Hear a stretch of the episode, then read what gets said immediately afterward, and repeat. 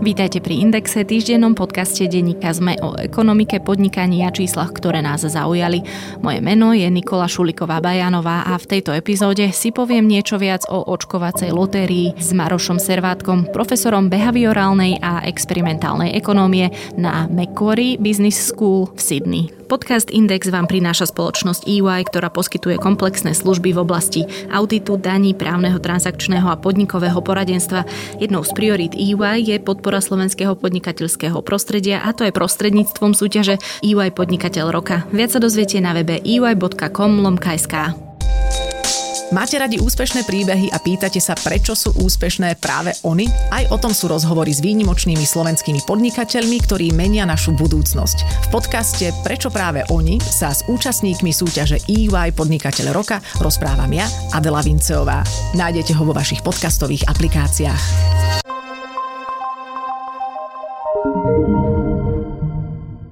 Pán Servátka, začnem tak trochu neformálne. Vy sledujete dianie na Slovensku a to, ako vláda manažuje pandémiu? Hej, eh, sledujem situáciu na Slovensku na diálku cez médiá a takisto nepriamo cez rodinu a priateľov, takže vnímam aj tú takú náladu, ktorá u nás panuje ohľadom očkovania a očkovacej kampane. Očkovanie aj analytici z útvaru hodnoty za peniaze označili za tú najvyššiu hodnotu za peniaze, ktorú momentálne vieme dosiahnuť.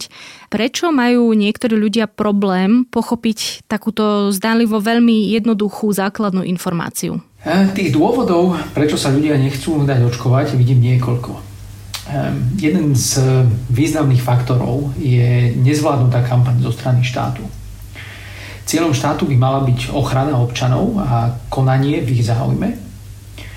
A, avšak, ako to sledujem, tak vládnúce politické strany sa medzi sebou škriepia a snažia si zvyšovať politické preferencie. Zdá sa mi, že chýba dobre premyslený koncepčný plán a takisto vzájomná podpora koaličných partnerov a v neposlednom rade je efektívna komunikácia ohľadom opatrení, smerom k občanom, ako sa dostať z pandémie von. A čo je dôležité, je, že aby vláda získala dôveru obyvateľstva, táto komunikácia musí byť transparentná. A musí zahrňať nielen výhody, ale aj objektívne rizika. Pretože ináč sa vytvára dojem, že vláda niečo pred občanmi tají. Pandémiu však nezvládame aj ako spoločnosť. Um, uvediem niekoľko príkladov. E, niektoré médiá sa snažia vyvolať senzácie a škandály. Novinári nepresne interpretujú štatistiky. Napríklad, že je vyšší počet nakazených zaočkovaných ako nezaočkovaných v krajinách s e, vysokým počtom zaočkovaného obyvateľstva, ako je napríklad Izrael. Áno, je to pravda, ale to nie je to správne porovnanie. Na účinnosť vakcín potrebujeme poznať aj základný pomer zaočkovaných a nezaočkovaných. E, všetko to napomáha k takej zmetenosti ľudí. Neviem, či to robia médiá, vieme, o ktoré médiá ide, respektíve no, novinári, či to robia z nevedomosti alebo vlastnej zaujatosti či agendy, alebo v snahe zvýšiť čítanosť článkov. V každom prípade nepomáha to e, k riešeniu e, situácie, ktorá, ktorá u nás panuje. A v neposlednom rade samotní ľudia sa vo svojich presvedčeniach utvrdzujú počúvaním podobných názorov. Čítajú konšpiračné teórie a dezinformácie. A na základe takého zdravého rozumu ignorujú informácie, ktoré protirečia tým ich pôvodným názorom. To znamená ten taký confirmation bias. Tým pádom si nie sú schopní vytvoriť objektívny názor s nezaujatým analyzovaním dostupných informácií. Čiže ide o celoplošný problém, ktorý si vyžaduje taký simultánny zásah na viacerých úrovniach. Ako hovoríte, napríklad ja osobne nemám úplne rada, ak sa hovorí, že všetko musí urobiť iba vláda a všetko musíme nechať iba v rukách politikov, političiek. Naozaj tá veľká miera zodpovednosti je aj na nás ako spoločnosti. E, na druhej strane ale tú jedinú asi účinnú kampaň by mala vedieť urobiť práve vláda.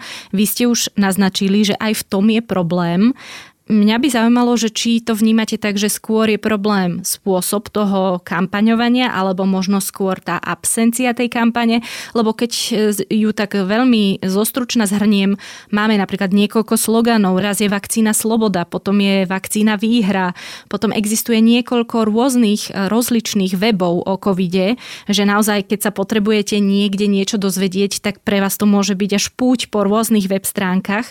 Čiže tá samotná kampaň, ako by ste vy zhodnotili tie jej chyby?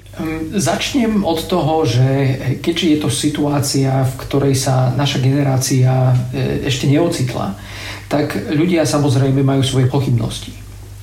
A chaotická komunikácia a ešte chaotickejšie zavádzanie rôznych opatrení tieto pochybnosti znásobňujú. E, niektoré prvky kampane, ktoré som na diálku videl alebo sledoval, sú fajn ale problém je práve to, e, ten reaktívny spôsob a často príliš neskoré opatrenia zo strany rôznych ministerstiev. Komunikácia rôznych strán nie je ujednotená a nie je zosynchronizovaná. Ale aby som povedal, väčší problém vidím v podcenení kampane na samotnom začiatku. Slovensko malo krásny nástup do pandémie. Prvá vlna u nás takmer vôbec nebola.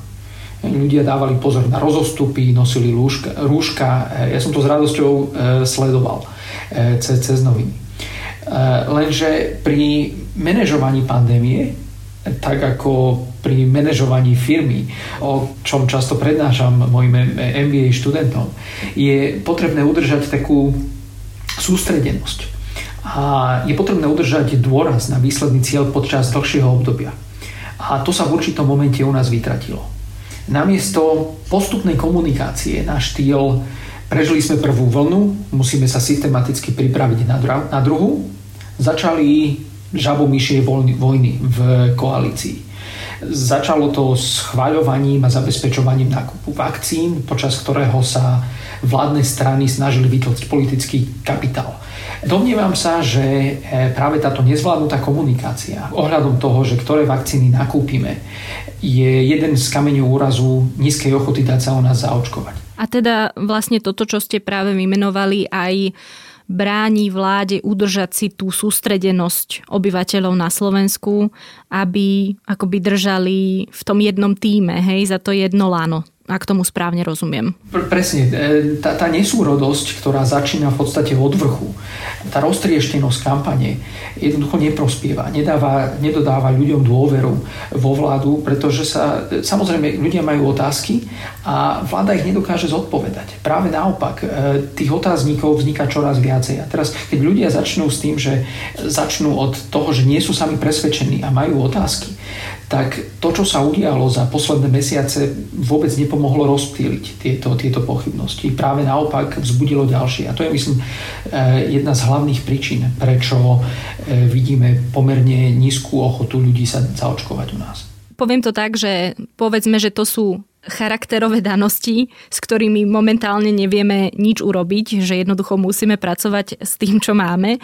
Potom e, tú ochotu očkovať sa mala pohnať očkovacia lotéria. Na to vy máte názor aký? Takto, ako ekonóm viem, že ľudia reagujú na motivácie. A preto si myslím, že lotérie môžu v niektorých prípadoch fungovať.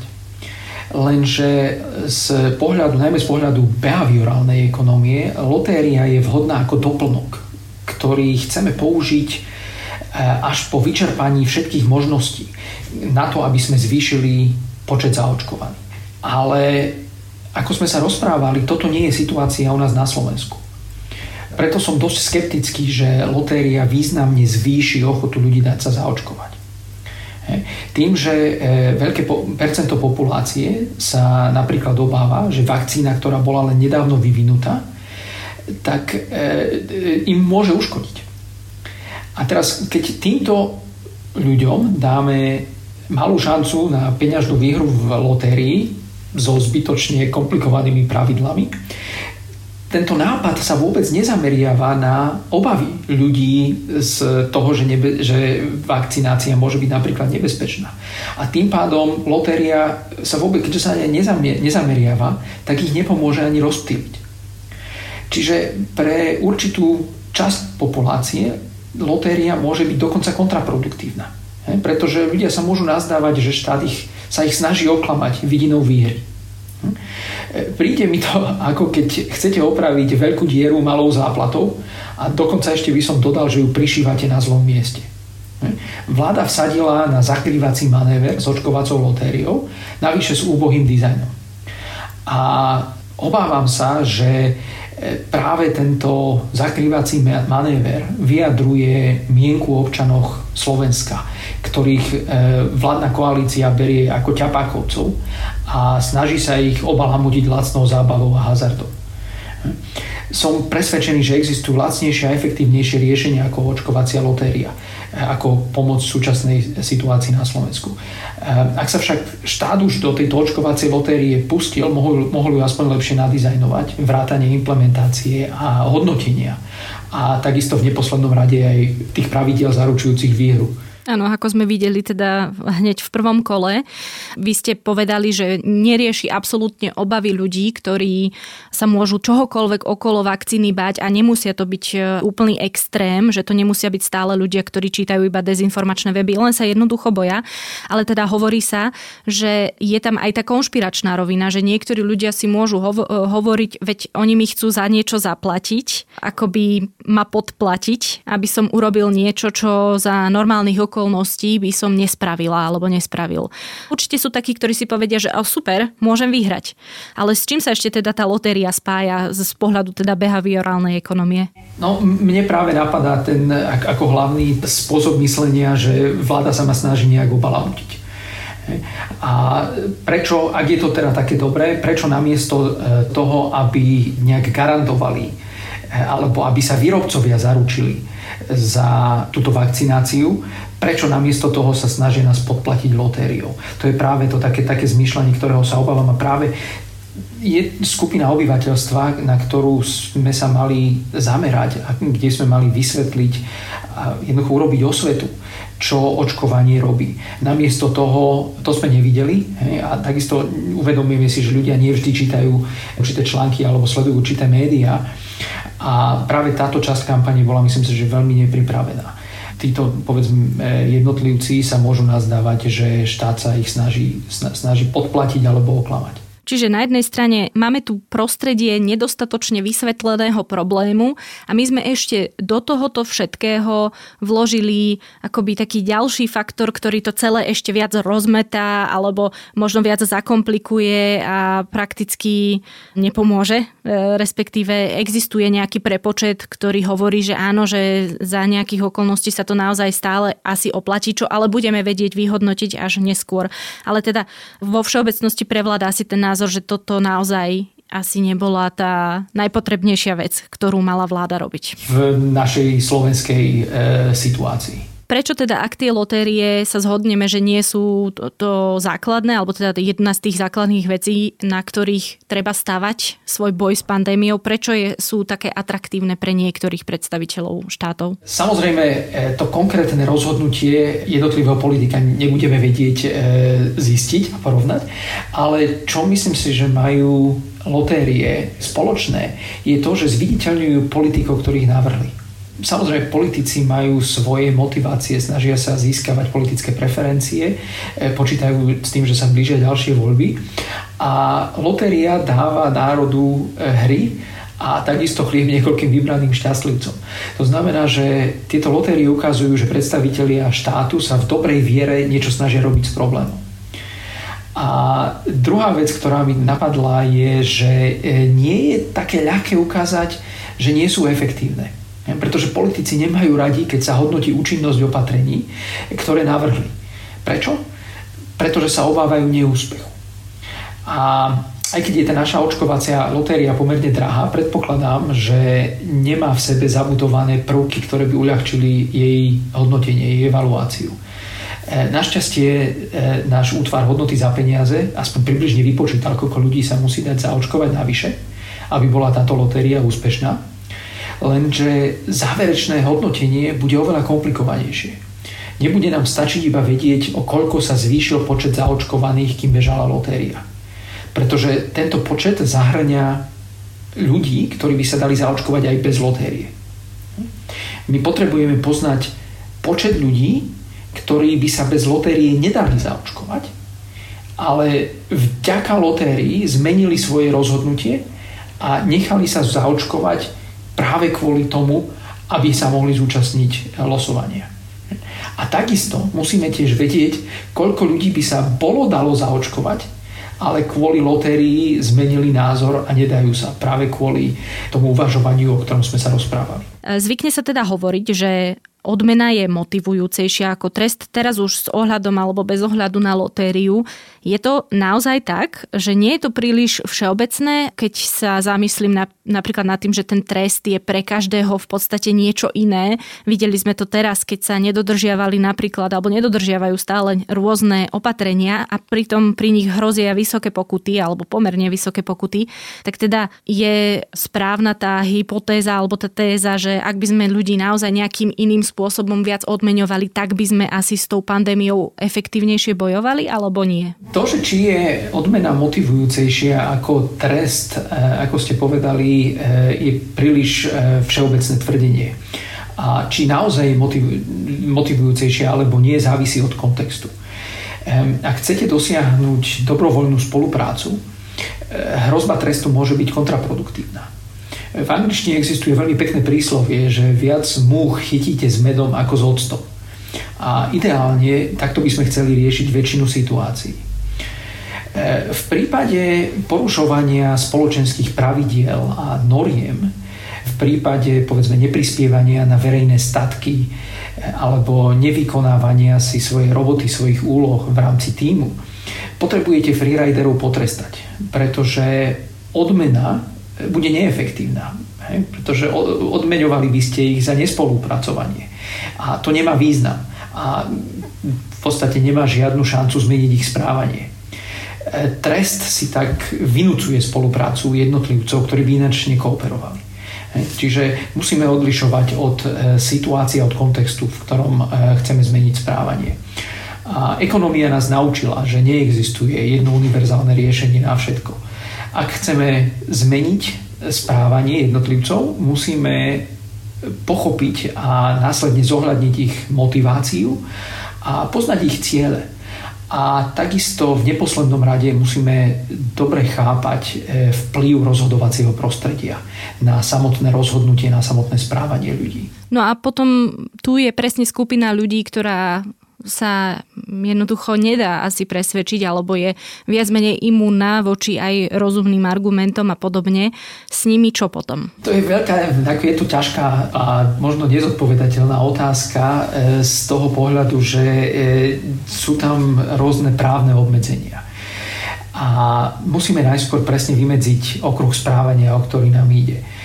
A, a takisto, e, nejde teda, nehovorím v mysle čisto iba o očkovaní, ale e, tiež o správaní a rôznych výhodách, ktoré z tohoto môžu plynúť a takisto rôznych zákazoch. To znamená, že predpokladal by som, že vláda by mala vypracovanú právnu analýzu pred e, tým, ako sa začne zaoberať, aké výhody začneme dávať ľuďom, ktorí sú zaočkovaní. A potom sa môžeme zamyslieť, čo je cieľom jednotlivcov, občanov, ktorí sa nechcú dať zaočkovať a prečo e, sa nechcú dať zaočkovať a tým pádom môžeme uvažovať, čo ich robí takými imúnnymi voči týmto spoločenským alebo vládnym tlakom na to, aby sme presne zamerali rôzne opatrenia. A ak správanie, ako keď sa dostaneme do tých extrémnych situácií, e, ak správanie narúša chod spoločnosti, respektíve ubližuje iným ľuďom, tak zvyčajne hrozba dostatočne vysokého trestu pomáha. Pretože sa ním zase vynúti spolupráca. Keďže zrazu v záujme jednotlivca bude spolupracovať, aj keď nechce. Pretože tou druhou alternatívou je nespolupráca, ale takisto nesenie následkov, ktoré, ktoré sú negatívne. Ak by som, alebo teda možno nie ja, ale vy, ak by sme mali vymyslieť možno nejakú takú, že metaforu, lebo z biznisu. Máte biznis a viete, že e, jeho produkt je iba pre niekoho. Znamená to, že sú veci, ktoré sa jednoducho nedajú pretlačiť, tak ako ani v tom biznise nepretlačíte každému všetko, tak e, je toto možné povedať napríklad aj o tom manažovaní tej pandémie, že jednoducho treba počítať aj s takýmto scenárom a potom naň vymýšľať, ja neviem, nejaké iné krízové, neviem aké iné stratégie, lebo predsa len v tom biznise nemusí ísť o život, tak ako ide pri pandémii, čiže v tomto tá analogia úplne nesedí, ale e, z pohľadu tej ekonomie. Um, z pohľadu, ako keby sme keby sme chceli urobiť e, porovnanie s biznisom, tak z, v podstate každá firma, každá organizácia, ich veľkým obmedzením je dopyt po produktoch alebo službách, ktoré poskytujú ale potom cieľenou e, kampaňou, ktorá môže byť marketingovo zameraná, ktorá môže byť zameraná na vysvetľovanie výhod toho produktu alebo služby, ktorá firma ponúka, e, môže presvedčiť ľudí, ktorí sú niekde na hrane, hej, alebo sú blízko tej hrany.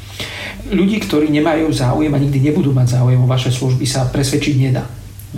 Takže myslím, že v žiadnej krajine vakcinácia nebude 100%, pokiaľ sa tam budú vyskytovať jedinci, ktorí túto vakcináciu nechcú. COVID je, je veľmi nebezpečný, veľa ľudí na neho zomiera, ale nezomierajú všetci. Nie, je to, nie je to pandémia e, cholery a zase, ako hovorím, ideálne chceme to urobiť tak, aby to bolo dobrovoľné. Aby sme vysvetlili tým, že poprvé e, pomáha to nielen vám, pomáha to iným, pretože existujú tie externality. A v neposlednom rade musíme byť veľmi objektívni, čo sa týka rizík, ktoré vakcinácia so sebou prináša. Pretože keď sa o nich nerozprávame, tak zase sa dostávame do tej oblasti, že ľudia prestávajú tomu dôverovať, pretože nehovoríme všetko, nehovoríme im pravdu. A ľudia, ktorí uvažujú kriticky, vedia, že tá e, účinnosť po nie je 100% a takisto riziko nie je úplne nulové.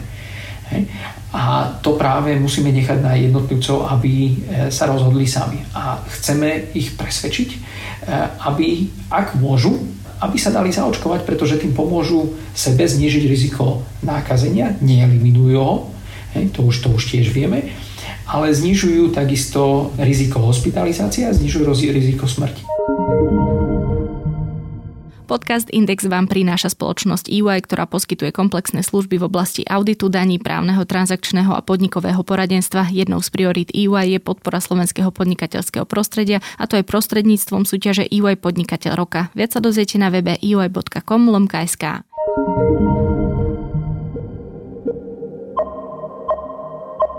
To je na tentokrát všetko. Počúvali ste Index, ekonomický podcast denníka ZME. Ak by chcete poslať pripomienku, nápad na tému či doplnenie, ozvite sa mi na nikola.bajanova.sme.sk.